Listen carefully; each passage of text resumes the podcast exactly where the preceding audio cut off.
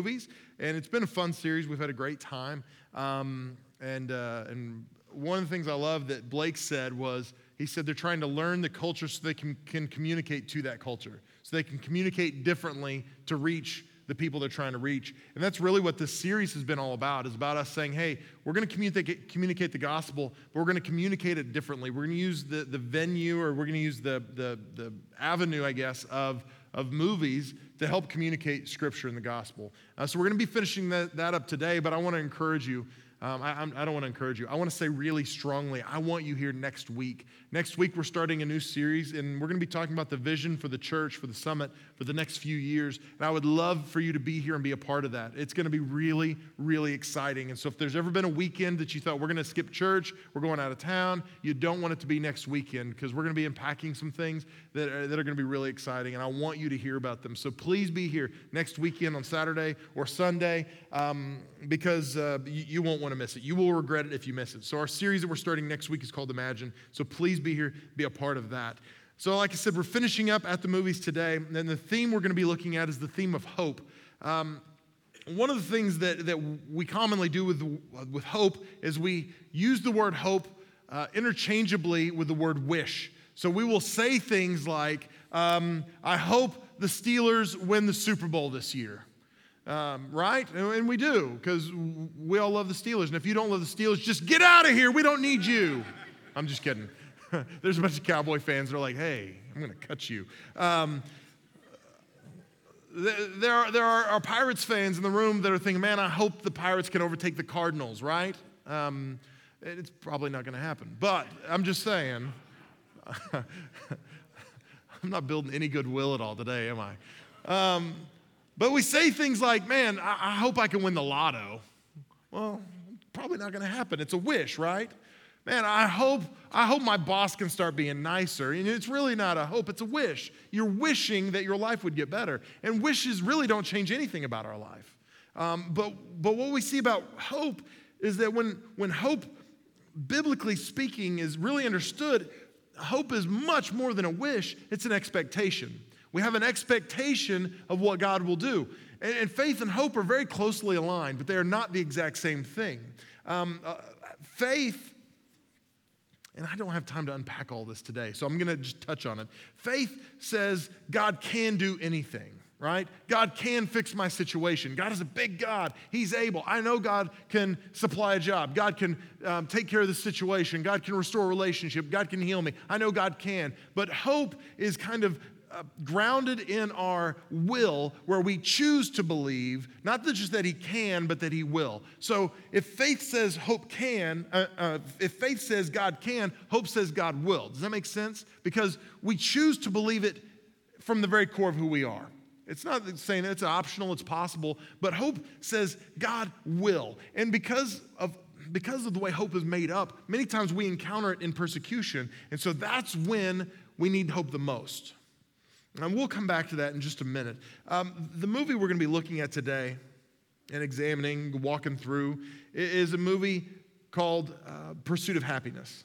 And uh, it's about a man named Chris Gardner. He, in 19, it's set in 1981, and Chris was a medical equipment salesman. He had uh, bought into a company, and he began selling these bone, bone density scanners to doctors and hospitals all over the San Francisco area. And business was bad. Um, he had he had sold some scanners, but he wasn't moving them as quickly as he should. And his wife and son, Christopher, um, they were, you know, trying to eke out a living. His wife was working double shifts, and they were doing everything they can just to just to keep things afloat. And financial pressure was just bearing down on this couple. And if you've ever uh, if you've ever had financial pressure, you know what that does to your marriage, to your relationships. And one day, Chris, um, he was walking through the financial district, and as he was, a man pulls up in a Ferrari and parks his car. And Chris walks up to this guy and he says, I got two questions for you. What do you do and how do you do it? And the guy says, Hey, I'm a stockbroker and, uh, you know, I, I, work at Dean Witter. And Chris said, uh, Man, uh, you probably have to have a degree. And he said, No, you, you got to be good with people, you got to be good with numbers. And at that moment, Chris thought, I'm good with numbers and I'm pretty good with people. That might be an option for me. And all of a sudden, his view shifted and changed. So Chris after a lot of persistence, he finally got an interview for a position at Dean Witter. But what he found out afterwards was that the position was not for a job, it was for an internship. And the internship was an unpaid six month internship where they would work like crazy. And at the end of that six month internship, one candidate out of 20 would receive a job. So the top candidate would get a job. So Chris had this choice to make. Should I, should I try to do this or not? What does this look like? But luckily, he, he did get the interview. He, he was able to sit down with them. Um,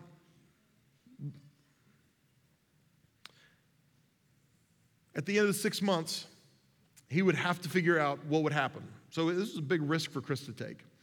Um, he was painting his apartment one day. Um, his rent was due and he couldn't pay it because of the financial situation. And his landlord told him, If you'll paint your apartment, I'll give you an extra week. So Chris thought that was a good deal. He started painting his apartment and he got a knock on his door, and it was the police. The police notified him that he had unpaid parking tickets and that he was going to be arrested. So he was taken to jail, and when he got to jail, he was going to write a check to, to secure his release, but they told him that the check had to clear the next morning at 9:30. The problem is he had to be at Dean Witter the next morning for an interview. So Chris had to be there, but he wasn't sure he was going to be able to make it on time. I'm okay.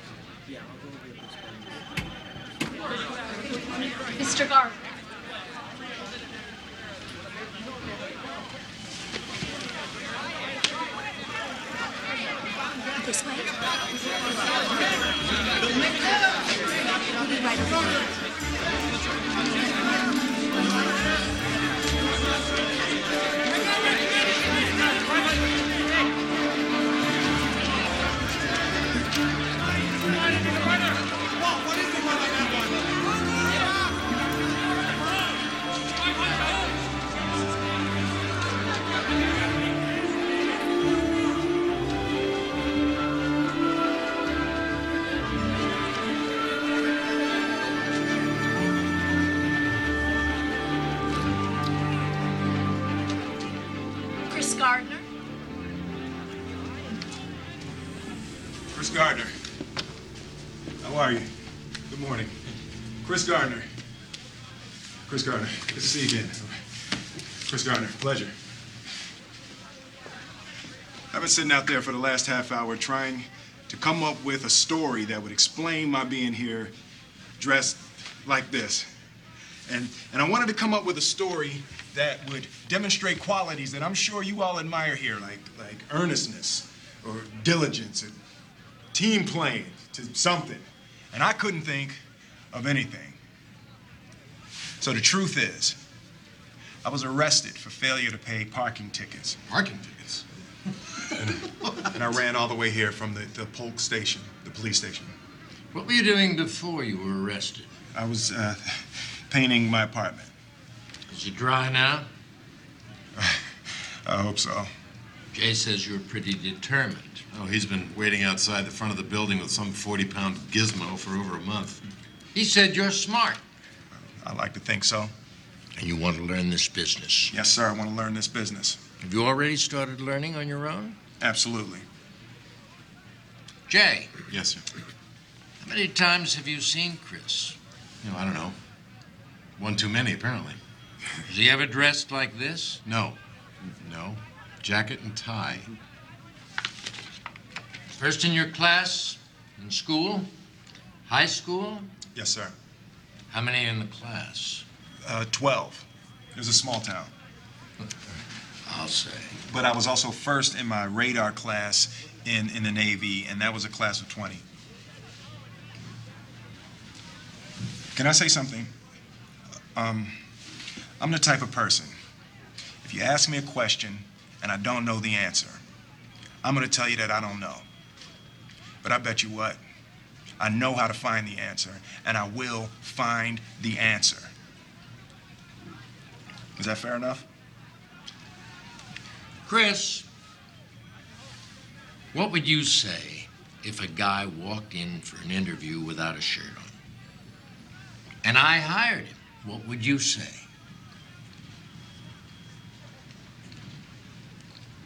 He must have had on some really nice pants.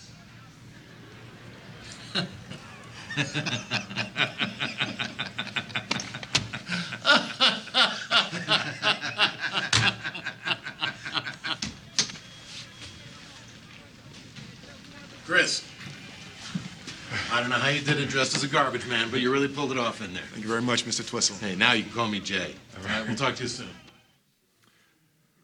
You know, when Chris got out of jail, he made his mad dash across town to get to his job interview. Uh, I, to be perfectly honest with you, I probably wouldn't have done that. I, I probably would have gotten out and gone, you know what, there's no way they're going to give me this job. There's no way this is going to work out. Even if I get there, I'm dressed like this, it's just not going to happen. You know, the odds are against me. I'm just going to shut this down.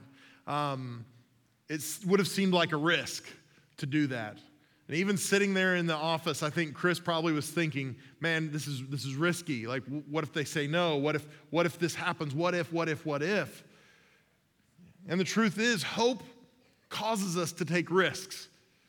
Hope forces us to do things that we wouldn't normally do because we believe deeply that something is going to happen because we are expectant about our future. We're expectant that, that good is going to come. It causes us to do things that other people would look at and say it's risky. This is what it says in Romans 8 24. It says, For in this hope we were saved. Now, hope that is seen is not hope. For who hopes for what, is, for what he sees? But if we hope for what we do not see, we wait for it with patience. As Christians, we believe in what we do not see. And a lot of people don't understand that. Um, but hope, hope is something that um, it, it happens when we don't see things.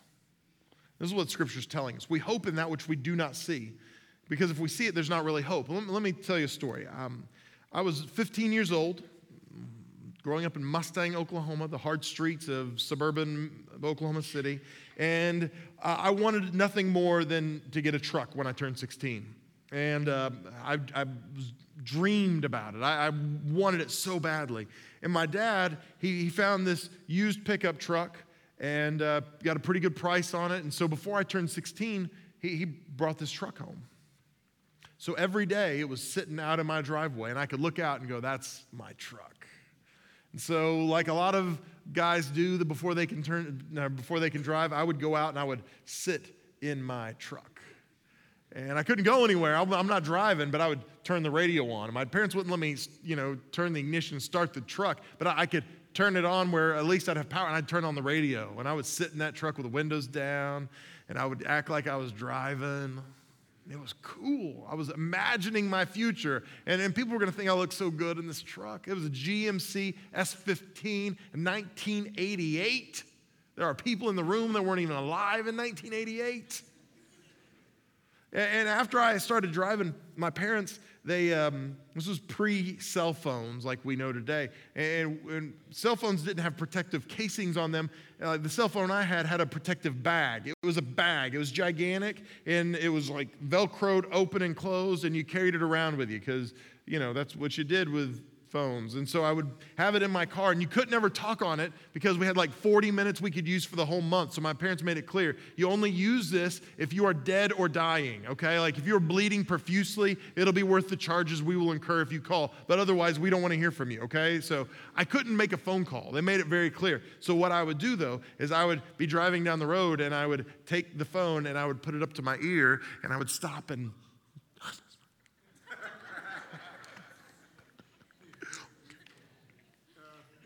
And then I never looked to the side to see if anybody was looking because I knew they were looking. And I would look straight ahead and then pull on. I knew that I was the coolest person on the road with my bag phone.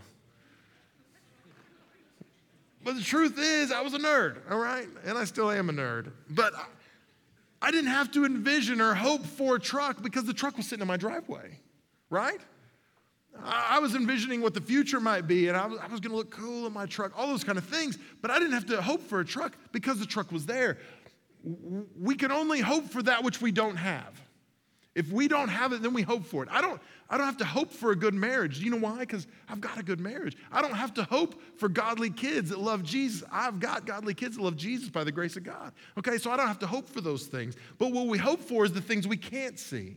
What we believe deeply for is the things we can't see. And one of the things we know is that when God push, puts a dream or a hope or a vision in our hearts, he, He's going to see it fulfilled. This is what it says in Romans 8:31. What then shall we say to these things? If God is for us, who can be against us? If God is on your side, then who can be opposition to you? Because, see, hope only happens in the face of opposition.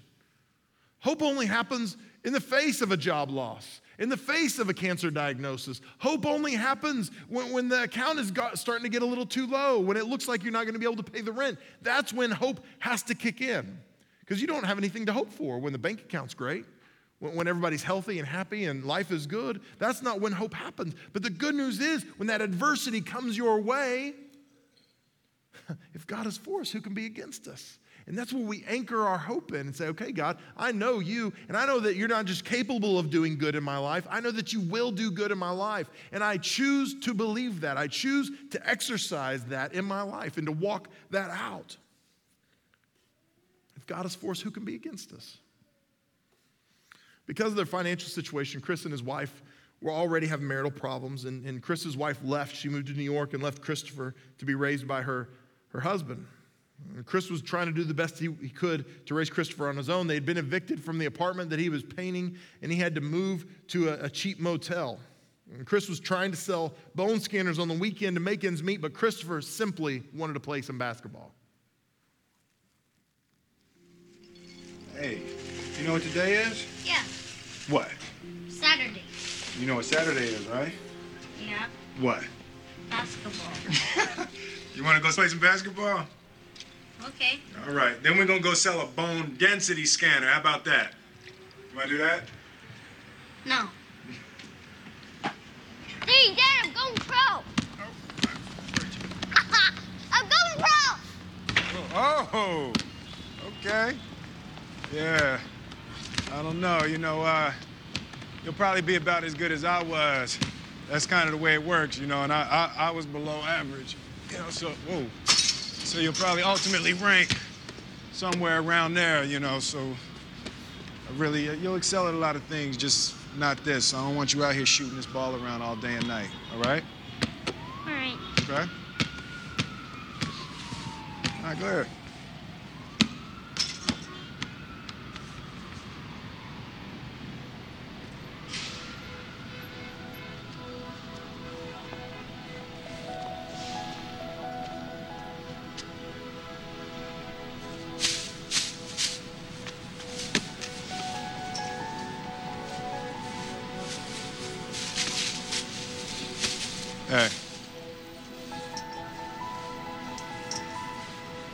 Let somebody tell you you can't do something.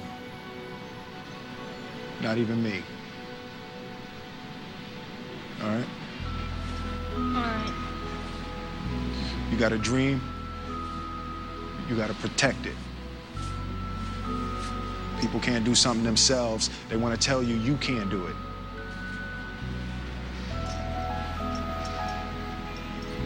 You want something, go get it. Period.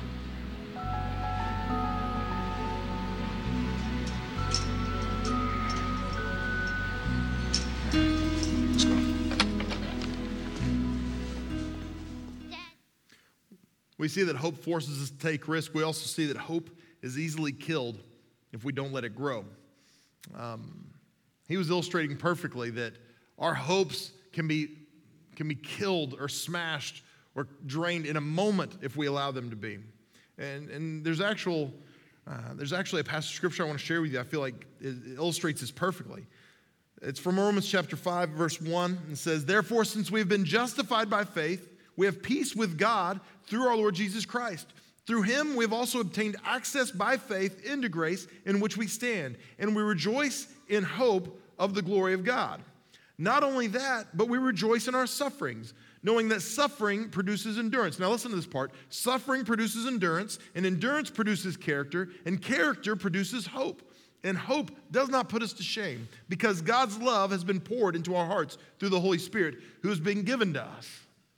What we see here is there's a natural flow, there's a natural production process when it comes to hope because hope doesn't just begin on its own. We see that suffering leads to endurance, and endurance leads to character, and character leads to hope. But many times in our life, we encounter suffering, we encounter hardship, and we shut things down. We have a hard time with our boss and we go, hey, this is hard, it stinks. You know what? This can't be God's will for my life because God doesn't want me to suffer, so I'm out, I'm done. Maybe, but maybe not. We're having a hard time in our marriage, and man, it's hard. That marriage isn't supposed to look like this. So, you know what? It's tough. It's, I'm quitting. We're tapping out, and we're done with this. Uh, there's situations in our life that come along, we go, This is hard. It's not supposed to be this hard. But guess what? Just because we're Christians does not mean we never encounter suffering. In fact, Jesus made it pretty clear that if we're going to be followers of Christ, we will encounter suffering, that we will encounter a lot of tough stuff in our lives, that it will not be uh, flowers and rainbows and ponies all the time. See, I would love to say if you just give your life to Christ, if you just serve Jesus, your life is going to be perfect. Your relationships, perfect. Your finances, perfect. Your job, perfect. Everything will be wonderful if you just surrender your life to Christ. But that's not how it works. The truth is, we will encounter suffering. But the good news is, if we will, if we will be patient and, and hold on to the hope that God has given us, we know that, that suffering leads to endurance, and endurance leads to character, and character produces hope. See, the reason many of us don't encounter hope in our lives is because we quit too early. We stop with the suffering. And then we wonder why we never have hope. We wonder why our relationships feel like they're hopeless, why our finances feel like they're hopeless, why our jobs, why everything feels devoid of hope. And the reason is we never push through. We never go past the suffering into endurance, into the character building, into hope. God wants us to push through and to not let our hopes be killed because of our own disbelief or the disbelief of others. Martin Luther said, faith is the beginning of life before all tribulation. So faith happens before tribulation happens. But then he goes on to say, hope proceeds from tribulation. When we have resistance and tribulation in our life, that's when hope begins to be birthed. That's when we begin to see hope arise in our lives. I had a guy, he was a pastor, he was my pastor a few years ago. And um, when I expressed to him the desire that I thought maybe, maybe I was going to go pastor a church. Maybe, maybe God was speaking to me to go lead a church someday. We were sitting in his office, and he was sitting across his desk from me, behind his desk, and he leaned forward in his desk and he pointed at me and he said, Mel, you don't have the capacity to lead more than about 75 people. He said, You don't have the ability, you can't do it. He said, you, you, If you go pastor church, you might be able to go pastor a tiny little church somewhere, but you're never going to be able to be successful. And I said, Thank you very much. I appreciate that. You know what? You're so right. I'm just going to quit. I'm just going to shut this thing down. No, do you know what I said? I said, Thank you very much. I appreciate your feedback. And I walked out of his office and I shook it off. I did what Taylor Swift tells me to do. and I said, You know what? I'm not going to let the words he spoke to me take root in my heart. I'm not going to let the words he spoke to me destroy my hope. I, am choosing to push through that. I'm choosing to, to let suffering produce endurance, and endurance produce character, and character produce hope. That's what I'm choosing to do. But so many times we hear a word from somebody and they say, You can't be successful. You can never go that far. Your dream is too big. You can never succeed. You know, the marriage, you should never get together. Your marriage is doomed. Just divorce anyway. And we go, You know what? You're right. And we shut it down, but we never let God birth hope in our lives through that process. I truly believe that sometimes we allow our hope to be killed because we just simply give up too soon. Chris's financial situation went from bad to worse. Um, he checked his account and saw that the IRS had seized some assets in order to pay back taxes. Chris was left with $27 in his account. Um, Chris and Christopher were penniless. They were homeless. They were forced to live overnight in a, in a bathroom in a subway because they had no shelter. They had no place to go. He finally found a homeless shelter where they could stay overnight. But every morning they had to move out and then after work rush back in order to secure a place in line so they would have some place to stay. It was a stressful situation that led to an interesting conversation between Chris and his son.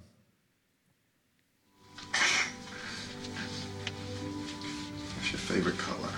Green Green. Mhm. What do you like this green? trees, Trees. What else? holly. Holly. It's holly. the Christmas stuff. Ah, Christmas stuff. What's that? I guess they want us to go to sleep.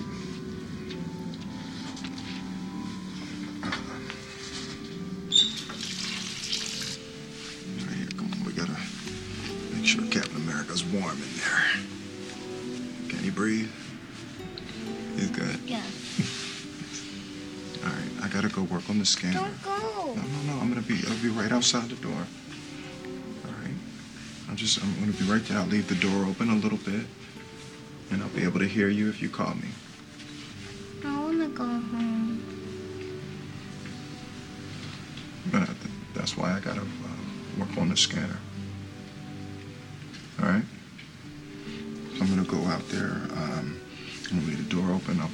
The stairs, and I'll be able to hear you if you call me.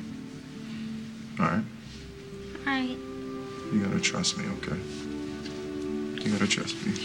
I You gotta- trust you. I trust you gotta- I trust you. I I can't hear you. I trust you.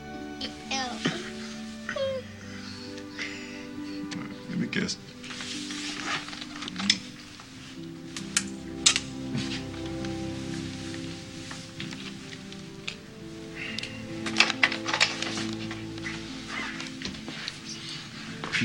Be a little while, okay? I'll be right here. Okay. Can you still hear me? Yeah. Can you hear me? Yeah. Do you trust me? Yeah.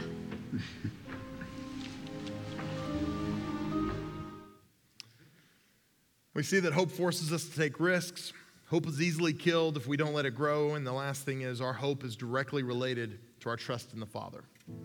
Um, I love what Chris was doing with Christopher because he was trying to get his eyes off of his circumstances and his eyes on what the future might be. He was trying to get his eyes secured on his father because his father had a plan. His father knew what they were going to try to do. His father knew, hey, if we can just make it to the end of this thing and I can secure this job, our life will be different. It will look different. And so I think sometimes our Heavenly Father wants us to do the same thing. He wants us to get our eyes off our circumstances and, and secure our eyes on our Heavenly Father because He has a plan, He has a purpose, He's got a future for us that we can't even begin to understand. Let me share this verse with you. It's 1 Corinthians 2 9. It says, But as it is written, what no eye has seen, nor ear heard, nor the heart of man imagined, what God has prepared for those who love Him. When we are fully devoted to God and we are pursuing Him and our hearts are His, He's got an incredible purpose and plan for us. We don't always know what it is or what that looks like, but we can place our trust in Him. And I will tell you that our hope is directly linked to our trust in God. That the more we can trust in God and believe Him for the future, the easier it is for us to hope for the future in those difficult circumstances. Because their circumstance was tough, wasn't it? They were homeless. They, they were living in a bed or sleeping in a room in a bed that someone else would sleep in the next night. They didn't have any consistency in their life. They had no income in their life. But yet, Chris kept saying, Do you, do you trust me? Do you trust me in spite of the circumstances? And I think our Heavenly Father is asking us a similar question today. I think He's asking every one of us in this room, Do you trust me? In spite of your circumstances, in spite of your situation, do you trust me? In spite of what you see around you, do you trust me that I have a plan for you? Because He does, if we'll trust Him. If you would, bow your head and close your eyes.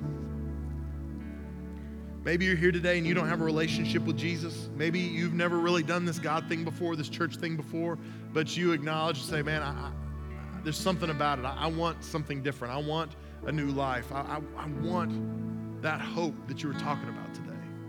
Because it only comes with a relationship with Jesus. It only comes with knowing our Heavenly Father.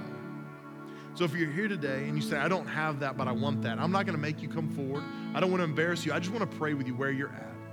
So if you're here today and you say, I want to have a relationship with Jesus, I want to know the hope you're talking about today, would you pray for me? Would you just put your hand up real high so I can see it? Thank you, guys. Over here on my left, on the aisle. Thank you. On my far left, over here. Thank you, sir. A couple of guys over there. Thank you. Awesome. Who else would join these and say, That's me. Pray for me. I want to know Jesus. I want to make him Lord of my life. Thank you. Up in the balcony. I appreciate you. That's awesome. Anybody else, real quickly, say, That's me. Pray for me. I want to, I want to have a relationship with Jesus. Thanks, sir. Right here in the front. You can put your hand. Praise the Lord. Thank you in the back by the camera. I appreciate you.